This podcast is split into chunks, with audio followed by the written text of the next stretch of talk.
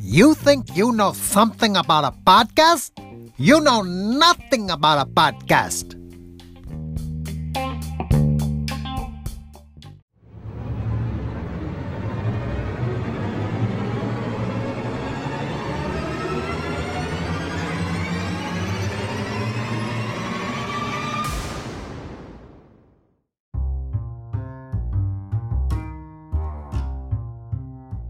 Welcome to a Beer Best Served podcast.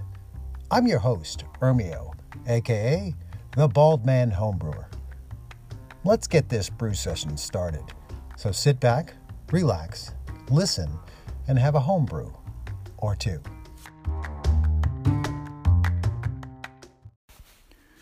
Hello, everyone. Welcome to a Beer Better Served podcast. Uh, today's subject is about cleaning and sanitization, uh, two very important components to successful home brewing. Um, as I had mentioned in a previous broadcast, you know, you're going to go off there, buddy up, and then, of course, buy yourself your first brewing equipment. But how do you treat it before your brew day or even during your brew day? And so, cleanliness and sanitation are both separate and extremely important when it comes to um, your home brewing success. So let's not just take my word for it. Let's go to some very important resources, some of my favorite resources. So there is the Homebrewer's Answer Book by Ashton Lewis. Um, it's great. He's got a great quote on the front of it. Says, Solutions to every problem you'll ever face and answers to every question you'll ever ask. So, this is a great resource book. Um, I love it. It uh, It's, it's like a little pocket version, but it's got uh, questions that are asked of the um, Mr. Wizard and answers that he provides. So, here we go. Um, question Are cleaning and sanitizing the same thing? The answer When it comes to this topic, there are two classes of chemicals cleaners and sanitizers. Cleaners are formulated to remove soils. Some cleaners, like sodium hydroxide, are also lethal to microorganisms, especially when the cleaner contains sodium hypochlorite or bleach. However, these cleaners typically do not guarantee a sanitized surface. Sanitizers are designed to kill microorganisms, and some sanitizers are more effective at killing yeast than bacteria. Most sanitizers do not work well if the surface is dirty. They are best used after a thorough cleaning step. The best sanitizer is hot water or pressurized steam coupled with time. Many people assume that very low temperatures accomplish the same thing, but this is not true. Bacteria and yeast easily survive freezing, even for long periods of time. Another resource I like to go to is the Homebrewer's Recipe Guide, written by Patrick Higgins, Maura Kate Kilgore, and Paul Hertlein. Um, their thoughts on cleaning and sanitize. Sanitize, sanitize, sanitize. We can't say it enough. The single easiest thing you can do to ensure the quality and consistency of your beer is to keep things sanitary. If you think you're being overly careful and too obsessive, think again. You can never be too careful. It may seem tedious, but it'd be well worth it when you're sitting back and enjoying your brew. And then my last and favorite resource is The Complete Joy of Home Brewing by Charlie Papazian, and this is edition three, but I don't believe it changes in any of the editions when he talks about cleaning and sanitizing. The single most important factor, oh, there's a quote cleanliness is next to goodliness. Merlin. Uh, the single most important factor in being able to make delicious beer is cleanliness. The more you can minimize the chances of unwanted bacteria and wild yeast contaminating your beer, the better your beer will be. The contamination of your beer by uninvited, uninvited microorganisms can result in cloudy beer, sour beer, overcarbonation, surface mold, off flavors, and a host of other bizarre occurrences. There are some contaminants that won't drastically affect your beer. Obviously, some are worse than others. You can assure yourself that there are no known pathogens, toxic microorganisms, that can survive in beer. Your occasional mistake may look weird, taste awful, and momentarily depress you, but it won't kill you. Now, don't run away. Keeping your brewery clean is not as not that difficult. It's a simple question of giving the matter consideration and then doing it. You might still brew good beer even if you don't attend to keeping things clean, but your beer will improve significantly when you do decide to maintain sanitary procedures. I use the words clean and sanitize very deliberately. Discouraging unwanted microorganisms is a two part process. The word clean is used to describe the physical appearance of your equipment. The word sanitize describes the equipment that's been disinfected. Sterilization is, an, is impractical and nearly impossible. The largest breweries in the world don't sterilize, they sanitize. Sanitization is a, with disinfectants will reduce the population of bacteria and wild yeast to such a degree that good beer yeast will inter, uh, good beer yeast you introduce will be the majority and do its thing before the bad guys have a chance. Relax for crying out loud. Don't get the any silly notions that you're going to have to play doctor or pressure cook your beer.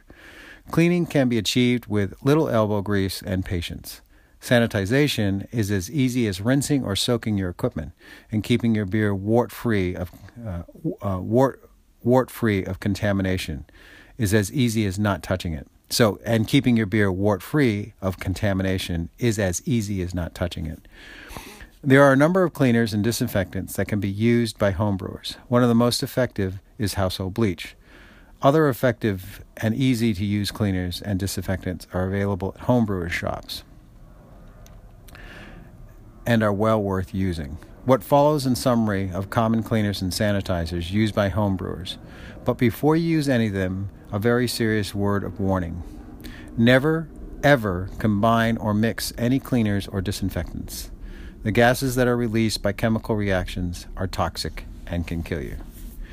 So it won't be the bacteria that kills you, but it could be the mixture of uh, toxin, toxic chemicals. So when I approach my home brew day, um, I look at cleaning and sanitation as two separate actions. And when you consider what it is that you're going to sanitize, or essentially what is the most important things to sanitize and what are the most important things to clean, again, I, I, I look at it as two separate categories. Um, everything that you're going to use in your home brewing adventure, whether it be brew day or bottling day, needs to be cleaned. And what I mean by that is it needs to be cleaned before you're going to use it in the brewing slash bottling process, and even after you've used it in the brewing and bottling process. The idea, of course, is to get rid of those kind of like surfant, surface contaminants, you know, debris, uh, particulates, things like that that you might have had from a previous brew or a previous usage, but you want to get those materials clean. So when you're beginning your brew day, you're going to inspect everything that you're going to use in your brewing adventure, uh, whether it be brew day or bottling day, and you're going to visually inspect it. Because, you know, obviously, if you're doing things correctly in your home brewing process, you're obviously after you're done using a piece of equipment, you're going to clean it and then put it in storage. Well, the same thing goes for when you pull something out of storage and you're about to use it for brewing. You want to inspect it and make sure that it, it's clean. Especially if you brew often, right? It isn't as though you have to wash it every single time. Sanitization, it, to me, is a completely different act, and therefore there are certain pieces of equipment that specifically need to be sanitized in order for you to have a successful brewing day. And so, I, as I've mentioned in previous episodes, I'm not an expert. I'm just going to give you the advice that I use in my home brewing uh, process. And, you know, you're going to, of course, gather your own information, use many resources, and determine how you want to approach your brew day. But this is the way I look at it.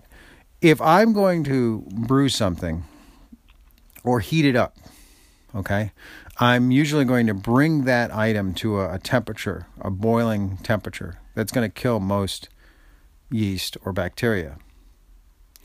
So anything that I'm going to use in my brew day, that's going to be like the kettle and the spoon, um, the muslin bags, um, all those things, even the thermometer, those are going to be introduced to a boiling environment, a very hot environment. And therefore, I don't necessarily sanitize any of that. I just clean it.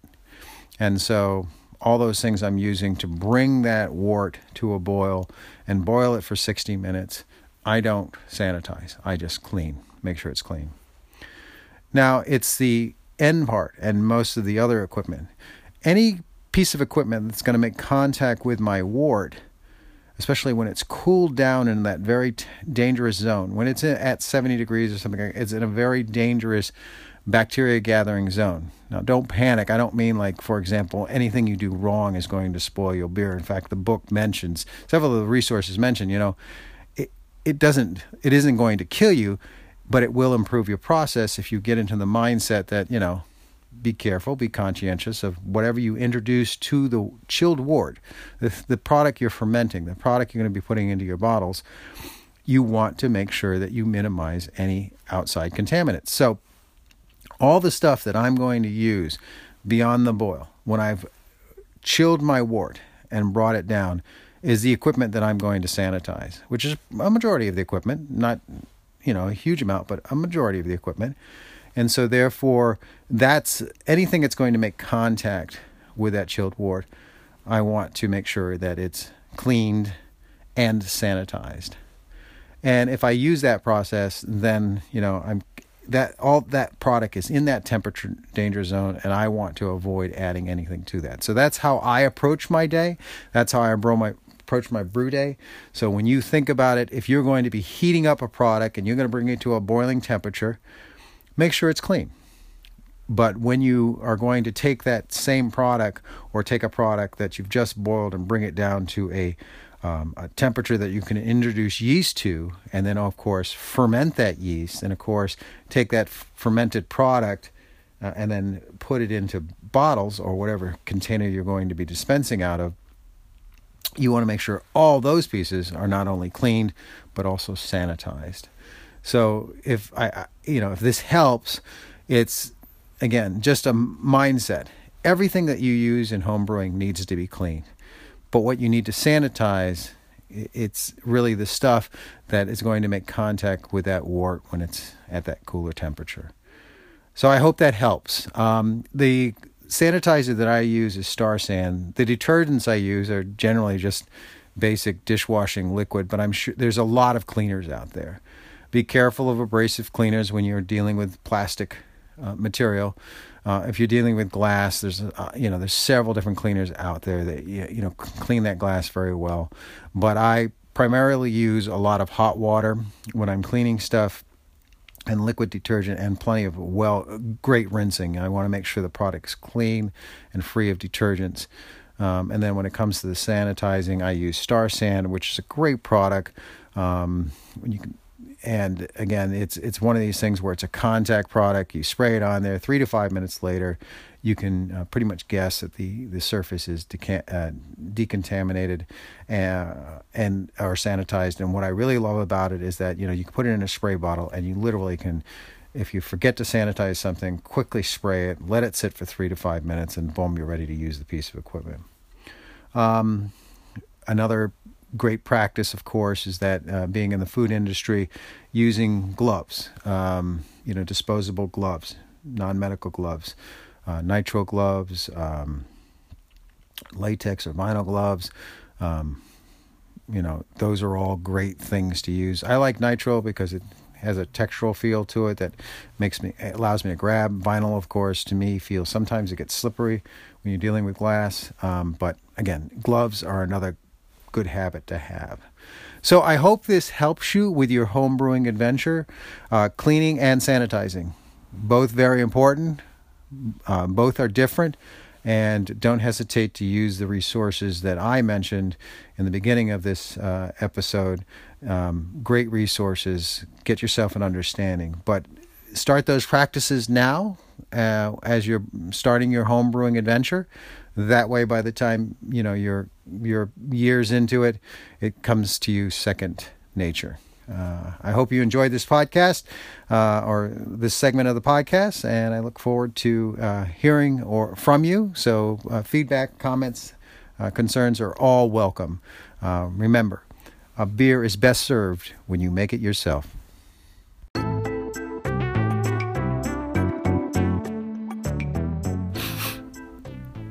I smell something burning. Welcome back. Um, here we are in episode three. Uh, this is segment two. This is where I talk about what I'm doing in my homebrewing day um, or adventures. Um, I just looked at the rustic French ale e- extract uh, in its um, uh, plastic pail carboy, looked at the activity. It's really slowed down a lot at this point, which is fine. That's normal.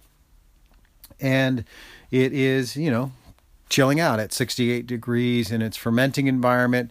Um, I have a controlled fermenting environment, so it's working very, very well um, and uh, has maintained that 68 degrees. So I'm assuming since uh, I've got it in a pail, I can't visually see the uh, activity of the krausen and um, the yeast settling to the bottom or particulate settling to the bottom, but I'm fine with that.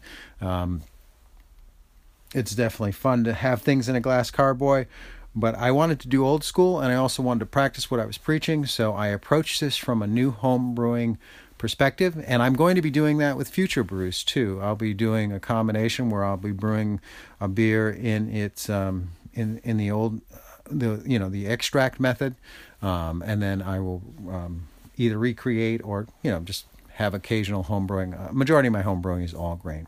So uh, speaking of all grain brewing, um, my brew shed uh, setup, my pumps, uh, my kettles, uh, my um, my hot liquor tank, uh, everything has been set up. Had some leakage problems since it's been in storage for a little while, but now that it's set up, it's it's really I'm I'm pretty impressed with it. It looks great. Go to home, go to my Bald Man Home Brewing um, Facebook page, and you'll see see how things are set up there. So it, it it's come out pretty well. Um, I'm happy with it. Uh, in a very few days, in in fact, uh, two days, three days, three days, I will be brewing with a friend Tony, and we'll be doing the rustic French ale in an all grain. Uh, format, and I'm very excited. I cannot wait to actually use my equipment again. Um, but I love my setup. It's very encouraging. Uh, today I'm going to be putting drip pans underneath everything, just to you know, how can I say this? Be ready for any contingency because you really don't want water all over your floor. So I went to an auto body shop or auto parts store and uh, found some nice little oil drip pans that'll fit underneath the plate. Uh, large rectangular pans that'll fit underneath most of my brewing equipment. So it's nice. It'll uh, help prevent any kind of um, you know water getting all over my brewing floor if that happens if that happens. But um, i'm very excited about it. We're going to be doing a um, an all grain uh, rustic french ale. And um, this is the second in the series of rustic french ales. I i, I did this beer uh, over two years ago um, and it was quite exciting. So here is the bill that uh, i'll be using um, I'll be using uh, nine and a half pounds of Pilsner two row uh, milled, and then one pound of wheat malt, Belgium wheat malt. Um, what I'm going to do with that is mill it, and then I'm going to dough in. I'm going to be adding 10 quarts of water at 120.8 degree um, uh, Fahrenheit. Uh, hopefully having a steep temperature of 113, and I'm going to try and maintain it 15 minutes. Um, then I have a, a beta amylase, uh, amylase rest. Uh, that's where I'm going to add 5.8 quarts of water, and that's heated to 145 degrees. And hopefully that'll maintain a steep temperature of 145 degrees for 120 minutes. Uh, then I'm going to do an alpha amylase rest uh, where I'm going to add eight quarts of water and heat uh, that I'm heated to 162 degrees and maintain a steep temperature of 162 degrees for 20 minutes. Um, uh, so then my intention, of course, is after the steeping, uh, taking the measurements, I'm going to do a uh, fly sparge on it where I'm going to be using water that's 168 degrees and I'm going to try and achieve uh, a boil volume of 6.66 gallons of water. Um, and I'm hoping to get a gravity, a post uh, post pre boil gravity of a, a 1.048. Uh, inside the boil, I'm going to have one teaspoon of gypsum, 1.5 ounces of Galena hops, which I'll add at the 60 minute mark. This is a 75 minute boil, so 15 minutes into the boil, I'm going to add my Galena hops. Um, at the 15, 15 minutes left in the boil, I'm going to add my yeast nutrients. I'm going to add a Whirlfloc tablet. Um, I'm going to add my uh, uh, Saaz hops. Oh, I'm sorry, that's um, at the 10 minute mark of the boil. So I'm going to add the 10 minute mark of the boil. I'm going to add my Whirlfloc tablet, my Saaz hops, one ounce of my Saaz hops, and then a super moss at the 10 minutes. Um, I'm hoping for a boil volume, a completed boil volume of approximately six gallons or 5.99 gallons, and a gravity of 1.055. So um, get the wort on down, transfer the wort to the fermenter, and um, it says if needed, add water to re- achieve a final volume of five gallons. I have distilled water that I will use. I've always exceeded the mark, but I, again, you know, my luck with the ex- extract brew is I over exceeded the mark. So we'll watch out for that. I'm going to be using a Belgian style uh, ale yeast uh, blend, uh, White Labs WLP 568. It's the same one that I used in my extract brew. Uh, it's already, or this morning, I'm preparing that yeast and um, uh, so I'm going to use a, a, a, light Pilsner yeast starter, and uh, it'll be developing for two days, and I hope that will generate over 300 million um, yeast cells for me. Um, again, yeah, I'm going to do a yeast starter, so um, that should go well. It always seems to have gone well. Um, so again, the actual original gravity, I'm shooting for 155. Uh, actual batch volume, I'm shooting for five gallons. So I'm going to have it in primary fermentation for five days. Okay. Um, I'm going to keep it in its container for its second stage of fermentation. It's going to be there for an additional. Uh, it's going to so it's going to be in there in five days for 72 degrees. The secondary stage of fermentation, it's going to be in the same container um, or fermenting environment, um, carboy, for 14 days at 54 degrees, and then um, the final uh, uh, fermentation will be I'll drop the temperature of the fermenting environment to 40 degrees, uh, cold crash it uh, for seven days. All right. Um, hopefully, we're going to get a final gravity before bottling of 1.08, um, 1.008, and um, you know, we get a good volume. Um, on average, I get about 48 to 50 bottles of beer. We'll age that beer for about 14 days before we drink the first bottle. And hey, you know what? You start enjoying that French rustic ale. I'm hoping for the same results I had the last time I did a uh, rustic French ale, and that was everyone loved it. And that's the thing about homebrewing, right? You you make your beer, um, and I love bottle conditioning. Number one because of storage. Number two because I just haven't decided to spend the money yet to do kegs. Um, which you know could be a future thing as I get older and want to retire. Right? There's nothing better than taking the brew shed, get all your power equipment out of the, get get it out of there, and move on to having a really nice brew house with uh, kegerator included in the inventory. But uh, I'm not at that level yet, and I, I'm not sure if I ever want to get to that level. Um, but I may. you know, you got to have a retirement plan, right? Um, so, if you have any questions or thoughts about the um, the rustic French ale, or you would like the recipe, do not hesitate to email me at uh, beerbetterserved um, at gmail.com or go to my Facebook page, which is um, uh, Bald Man Homebrewing, and leave a note there. Um, but yes, I'm this it's a really great time for me to be brewing. Uh, I've taken a long time off this year because of the virus and because of other personal you know, moving, staying, renovation kind of things. But here I am brewing and so excited because right after I do this one, a couple of weeks down the road, uh, actually, little less than a week and a half down the road, I'll be doing my Christmas beer, my chocolate coffee porter, and I'll be very excited to talk about that. So that's what's happening in uh, my um, brew game right now.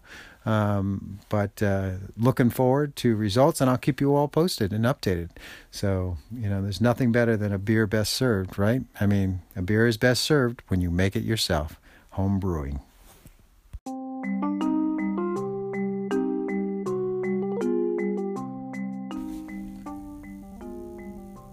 Fellow home brewing enthusiast, where do you get your home brewing supplies?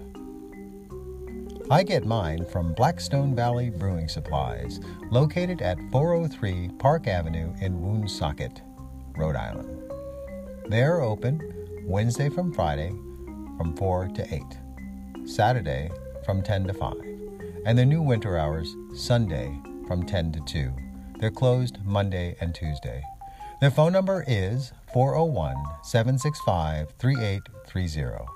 Their website is www.blackstonevalleybrewing.com. The owner, Charlie Barron, is a great guy, excellent customer service, and a fellow homebrewer.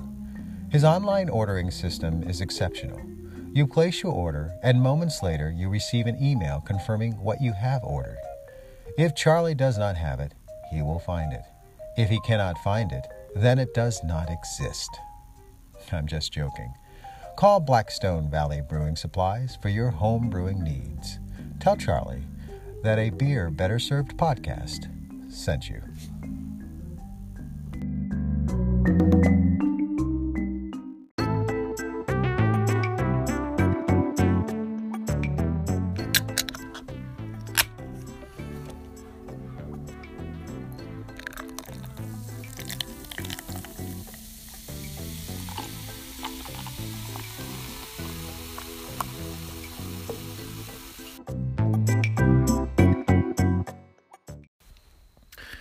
Hello, everyone. Welcome to uh, segment three of uh, podcast number three. Uh, I like to use the third segment of most of my podcasts to, um, well, all of my podcasts, not most, all of my podcasts, to review a beer, either one that I've made, uh, one that I've purchased, or one that I've been gifted. Um, this is one that I've purchased. Um, it's in the vein of things that I've been drinking lately, a Pilsner. Uh, it is Troegs Independent Brewing Sunshine Pilsner. Um, Troeg Independent Brewing is located in Hershey, Pennsylvania, um, or PA. Um, it's a 4.5 ABV. Uh, ABV. Uh, this color is straw golden. Um, it's enjoyable year round. The hops that are used are Saaz and uh, Hirsch Hersbrucker. Um, and they quote, it takes the right ingredients, people, and the process to nail the complex balance of two row barley, zesty Saaz hops, and lager yeast. Secondary fermentation creates a natural carbonation that delivers soft notes of fresh cut straw and flowering herbs. In the end, this bright and refreshingly clean American craft Pilsner is our go to when the sun is shining and makes us happy when the skies are gray. That's nice.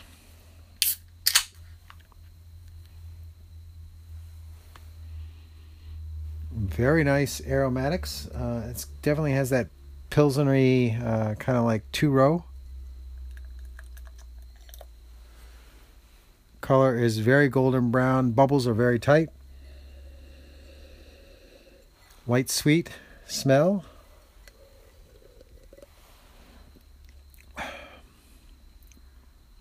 Yeah, it's very sweet. Hmm. Interesting.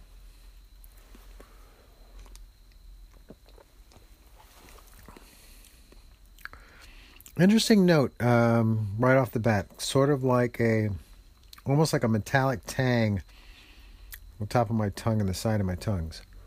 Side of my tongue.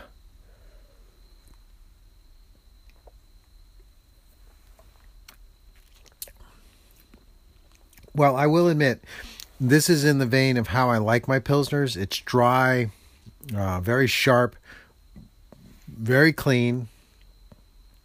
Um, but it's got an interesting uh, metallic tang on the side of my tongue. Um, but it's it's it's the way I like my pilsners. I don't like my pilsners very sweet. You can find a lot of sweet pilsners out there. This definitely had a sweeter aromatic to it, but um, very sharp, very crisp. It's growing on me. I really like it. It's very clean flavor. Yeah, it's it's a it's it's long one of my favorite pilsners. I think. Um, nicely done. Troegs, T R O E G S, Independent Brewing. You guys did a good job. It's really a nice, flavorful pilsner. It's what I like to see in a pilsner, something sharp, clean, something that you're, you know, you want to drink um, year round. Um, but yeah, I, I think you've done, you've hit this right off the mark. This is how I like to have my pilsners. And a 4.5 uh, ABV is nice because it's, you know, you're looking for something refreshing, something that you can almost. What I, what I like to have my pilsners when I'm, you know, having a meal like dinner, um, and so it complements the meal. It's um, it's got sharp, clean notes to it, so it doesn't really dominate the uh, food you're eating. Um, so it's more of a complement. Um, and that's probably the reason why I kind of like these uh, um, lager style beers. But um, clean, very clean.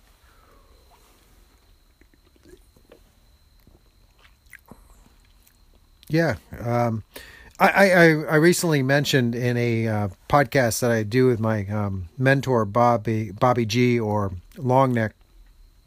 Uh, the other podcast that I do is uh, two beer bottles with uh, with Bobby G and um, one of the things I, I mentioned in it is that, you know, I, have been really fascinated with Pilsners. I tried to focus on Pilsners this year. I was only able to brew three in the beginning of the year, and then things, you know, uh, went uh, the, direction in which they did. And now I'm getting back into home brewing, but I won't be brewing a Pilsner until 2021 because I'm focusing on my holiday gift beers. And, uh, I decided on doing a, a, rustic French ale, an extract brew, because I was trying to do what I was practicing and preaching. And but I'm also doing a rustic French ale in all grain, so that I can compare the two from extract to all grain. Um, and um, and then I'm going to do my Christmas uh, beer, which is my coffee chocolate porter, which I've made every year since I began homebrewing three and a half years ago uh, re should I say I restarted homebrewing because you know if you listen to my original story, um, I'm not new to homebrewing, but I'm definitely better at homebrewing now than I was back in the years that I started. Um, but yeah, Sunshine Pilsner, uh, really well done. Um, this is the kind of beer that to me pilsners are the that clean, crisp um, brew that you want to. I like to go into a, a, a brewery, and when I see Pilsner on the menu, I'm I'm pretty impressed with that brewery. Lately, or should I say, not lately, because I haven't been in a brewery in a long time. Whoever gets to sit in a brewery, but a lot of the brewery offerings today, um, when you get curbside pickup in in New England or in Rhode Island, are you know IPAs, uh, double IPAs, um, very little pilsners are on the menu in the New England region, or of the breweries that I go to. Um, I'm not complaining. Um, I always seem to get something. My wife loves sours, so I'm always looking for a brewery that will offer sours. So um, I've been going to Smug Brewery in Pawtucket, Rhode Island. I've been going to uh, get beer off the shelf from um, uh, Proclamation Brewery, which has a sour. Um, not many other breweries do have sours, but I'm always looking. I'm always checking the menus to see if any sours are being offered because it gives me an excuse, right? So I buy myself my I buy my wife um, a four pack of a sour, and then I buy myself something myself something off the inventory um, that they might have. Um, So it makes both of us happy. But rarely have I seen, um, especially in the New England slash Rhode Island scene, a, a Pilsner being offered as a curbside pickup. Um, and I'm pretty impressed when a brewery does that.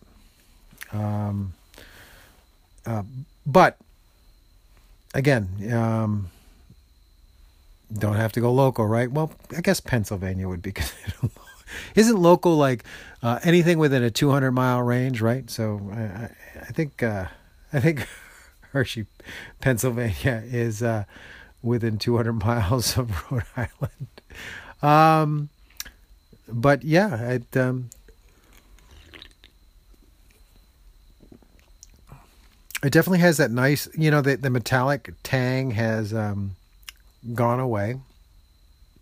It's more of a a light, um, almost dryness on the top of my tongue at this point. Um, very clean, really nicely done. Very happy with it.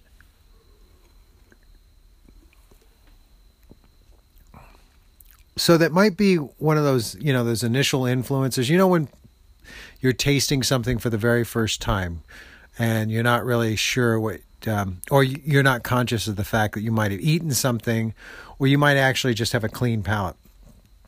So your mouth is naturally influenced by the first thing it takes in, right? So if you are like you're having a meal, obviously your obviously your mouth is muddled with whatever whatever flavor you have uh, in your mouth at the time or just completed, and then of course when you take a, a, a brew or take the next flavorful item and introduce it to your palate, it's slightly muddled and it's slightly influenced. Um, so that metallic tang that I had originally with this Pilsner has completely disappeared. And the Pilsner has more of a almost like a dry sensation on the top of my tongue, which I am absolutely in love with. I think that um, this is how I like my pilsners. This is how I'm hopeful that my pilsners in uh, 2021 will come out, and I might actually email them and ask them um, if they're willing to give the process, some insights in the process of how they do their pilsners because. Wow, really well done. Folks, if you can get this on your shelf, I'm going to recommend you buy it, especially if you're a Pilsner fan. Uh, do not hesitate. Again, it's Troegs Independent Brewing Sunshine Pilsner. Um, 4.5 ABV. And again, uh, done by uh, um, Troegs Brewing Company in Hershey, Pennsylvania. I salute you. Extremely well done. Extremely well done. Um, I like to always take this opportunity to thank those people who have made this podcast a um, an opportunity. That, of course, is my wife, and my family, my two boys, my mentor, Bobby G, and of course, the uh, place I buy my home brewing supplies from, Blackstone Valley Brewing Company, um, and Troegs. I thank you uh, for a extremely wonderful brew. Uh, well done, and um, it's inspired me to try the other products that you have available in our local market. Everyone, remember as I always like to say, a beer is better served when you make it yourself.